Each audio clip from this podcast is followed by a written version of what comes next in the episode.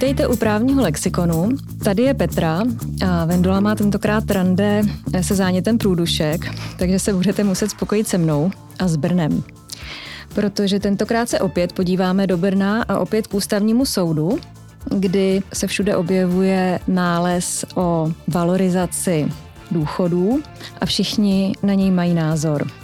A my si teď povíme něco o tom, na co vlastně se ten názor dělá. Nejedná se o ústavní stížnost, ale jedná se o návrh skupiny poslanců na zrušení zákona. Takže nezaměňovat eh, tuhle drobnost, kdy poslanci v čele s Alenou Šilerovou chtějí zrušení jednoho paragrafu zákona o důchodovém pojištění. Ten paragraf sám o sobě nemá cenu se ho tady číst, protože je docela nezajímavý a nudný, ale jedná se o zrušení mimořádné valorizace důchodů.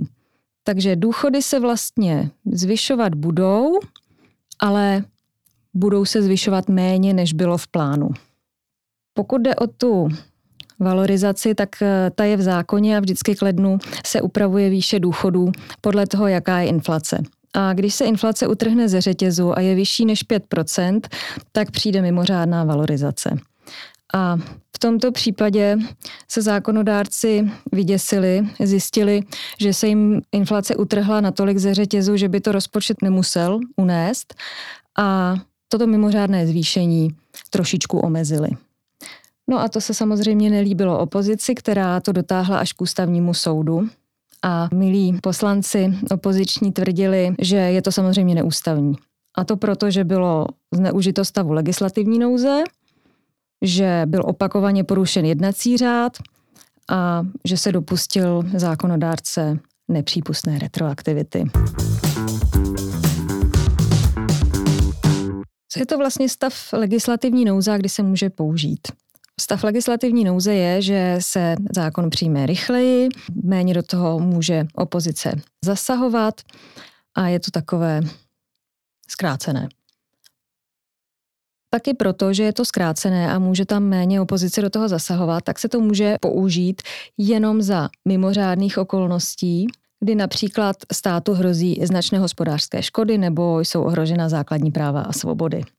No, a vláda došla k závěru, že ta mimořádná situace spočívá v tom, že míra inflace v lednu 2023 najednou strašně skočila a v důsledku toho by vznikla značná hospodářská škoda, což je právě výdaj zhruba těch 20 miliard navíc nad rámec stávajících důchodů.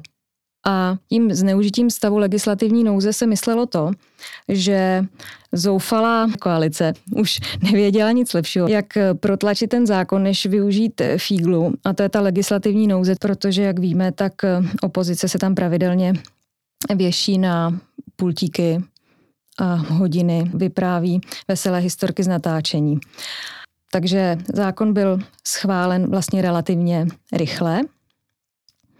Pokud jde o opakované porušení jednacího řádu, tak tím právě se myslelo to, že se vypínal mikrofon Andreji Babišovi, protože tam vyprávěl věci přes limit a které neměly s tím návrhem zákona vůbec nic společného. A pokud jde o nepřípustnou retroaktivitu, tak tam zase Jde o to, že tvrdili, že to vlastně platí zpětně a že důchodci přece čekali, že se jim bude zvyšovat ten důchod tak, jak je v zákoně a najednou je o to připravili. Pokud jde o tu rychlost, tak je pravda, že ten návrh zákona byl projednaný docela rychle, protože byl předložený poslanecké sněmovně 20. února a již 4. třetí byl s tím návrhem vysloven souhlas. Pak to bylo postoupeno Senátu 6. třetí a ten ho 8. třetí schválil. Prezident republiky to podepsal 16. března a ve sbírce zákonu to bylo vyhlášeno už 20. března.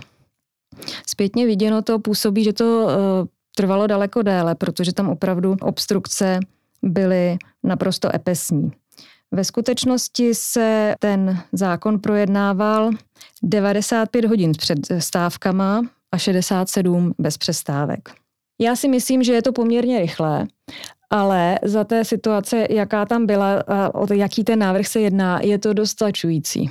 Tím se taky samozřejmě ústavní soud v nálezu zabýval a konstatoval, že se nejedná o natolik komplikovaný návrh zákona, tedy ta, tu část té mimořádné valorizaci, aby se opozice tím musela zabývat dny, aby si to musela dny dopředu nastudovat, protože jde jenom o v zásadě ustanovení asi třech paragrafů, které je to samé, ale ovlivňuje to tři různé zákony, které upravují důchody.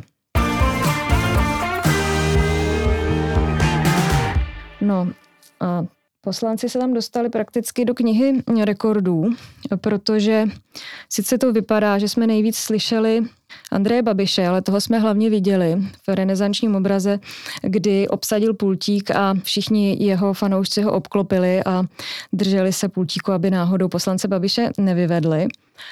Ale prim má jednoznačně Tomio Okamura, který zvládl mluvit sedm hodin a 7 minut. Tím překonal svůj vlastní předchozí rekord z února 2022, kdy mluvil 6 hodin, to kvůli teda pandemickému zákonu. A zároveň už se mu jako podařilo trumfnout tenhle rekord letos 19. ledna, kdy mluvil dokonce 10 hodin a 44 minut bez přestávky a četl do toho, myslím, nějakou diplomku. A nebyl, pokud si pamatuju, tak nebyl ani schopen uh, některá slova uh, správně vyslovit.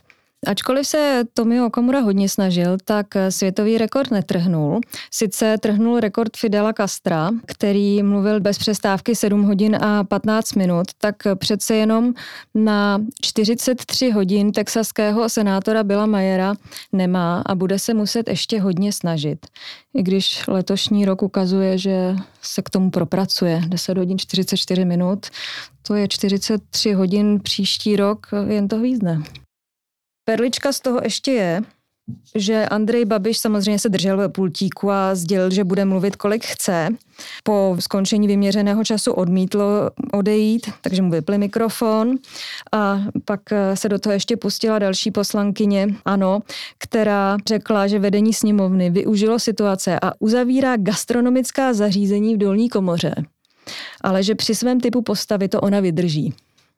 Takže já jsem ráda, že máme takto zapálené soudruhy, kteří se nebojí být za demokracii.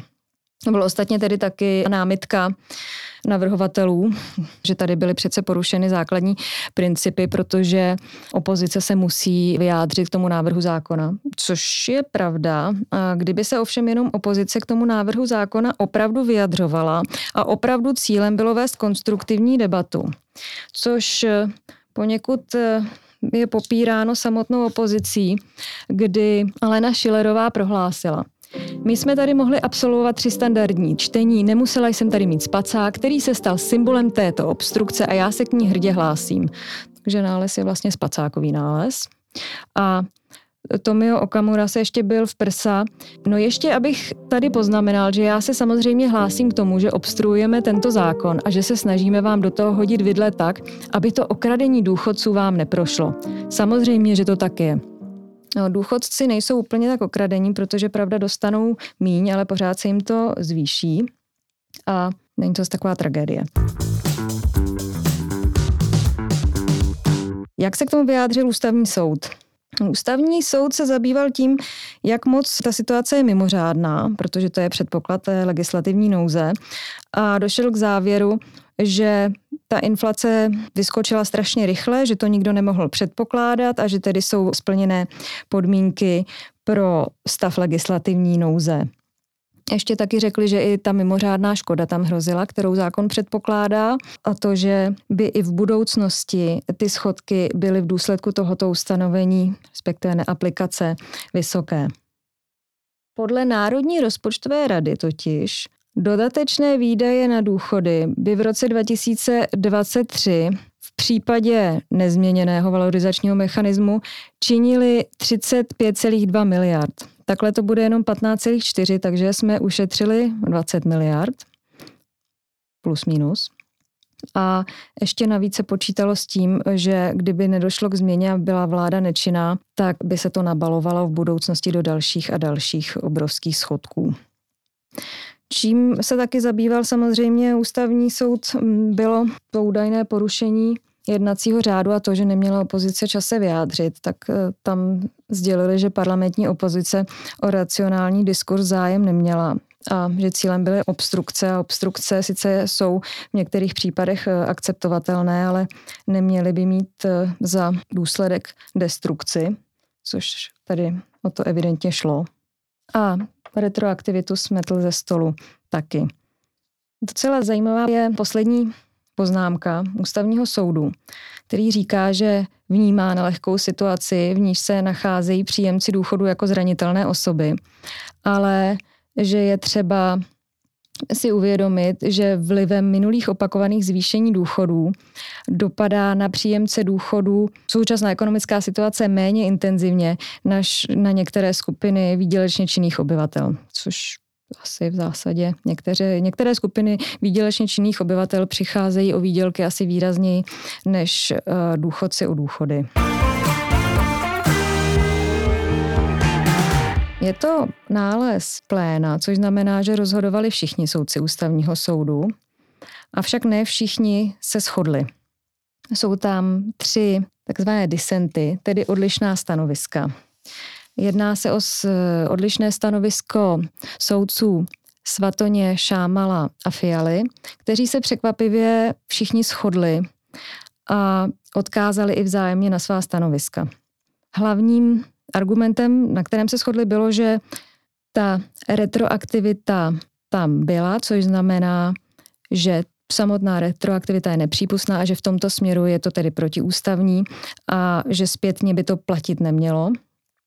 Ústavní soudci se v odlišném stanovisku také shodli na tom, že je rozumné měnit zákon o důchodovém pojištění, že se počítá s tím, že se prostě důchody budou různě upravovat a měnit i mimo jiné proto, jak uh, nám stárne populace, ale že se to má dělat standardní cestou, kterou předpokládá zákon a ne to zkoušet protlačit ve zrychleném řízení. A další jako velmi zajímavá poznámka, připomínka je, že nevidí, že by byly splněny podmínky pro projednání toho návrhu ve stavu legislativní nouze, protože ta mimořádná škoda, která by vznikla tím, kdyby se to zvýšení nezrušilo, tak ta je vlastně samotná předpokládaná tím zákonem původním a je důvodem toho zvýšení.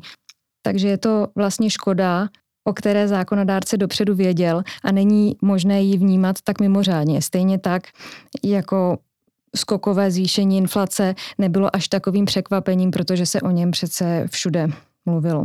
A když zákon předpokládá, že přijde jednou bída a velká inflace a proto pro jistotu tam zařazuje pojistku, aby ta inflace co nejméně dopadla na ty lidi, kteří dostanou důchod, tak pak asi není trochu fér těm lidem říct, že no, ta inflace je fakt velká, tak, tak nic, tak příště. Mám za to, že když nic jiného, tak tohle stanovisko je docela zajímavé k zamyšlení. Příště doufám, že se na vás budeme těšit obě dvě.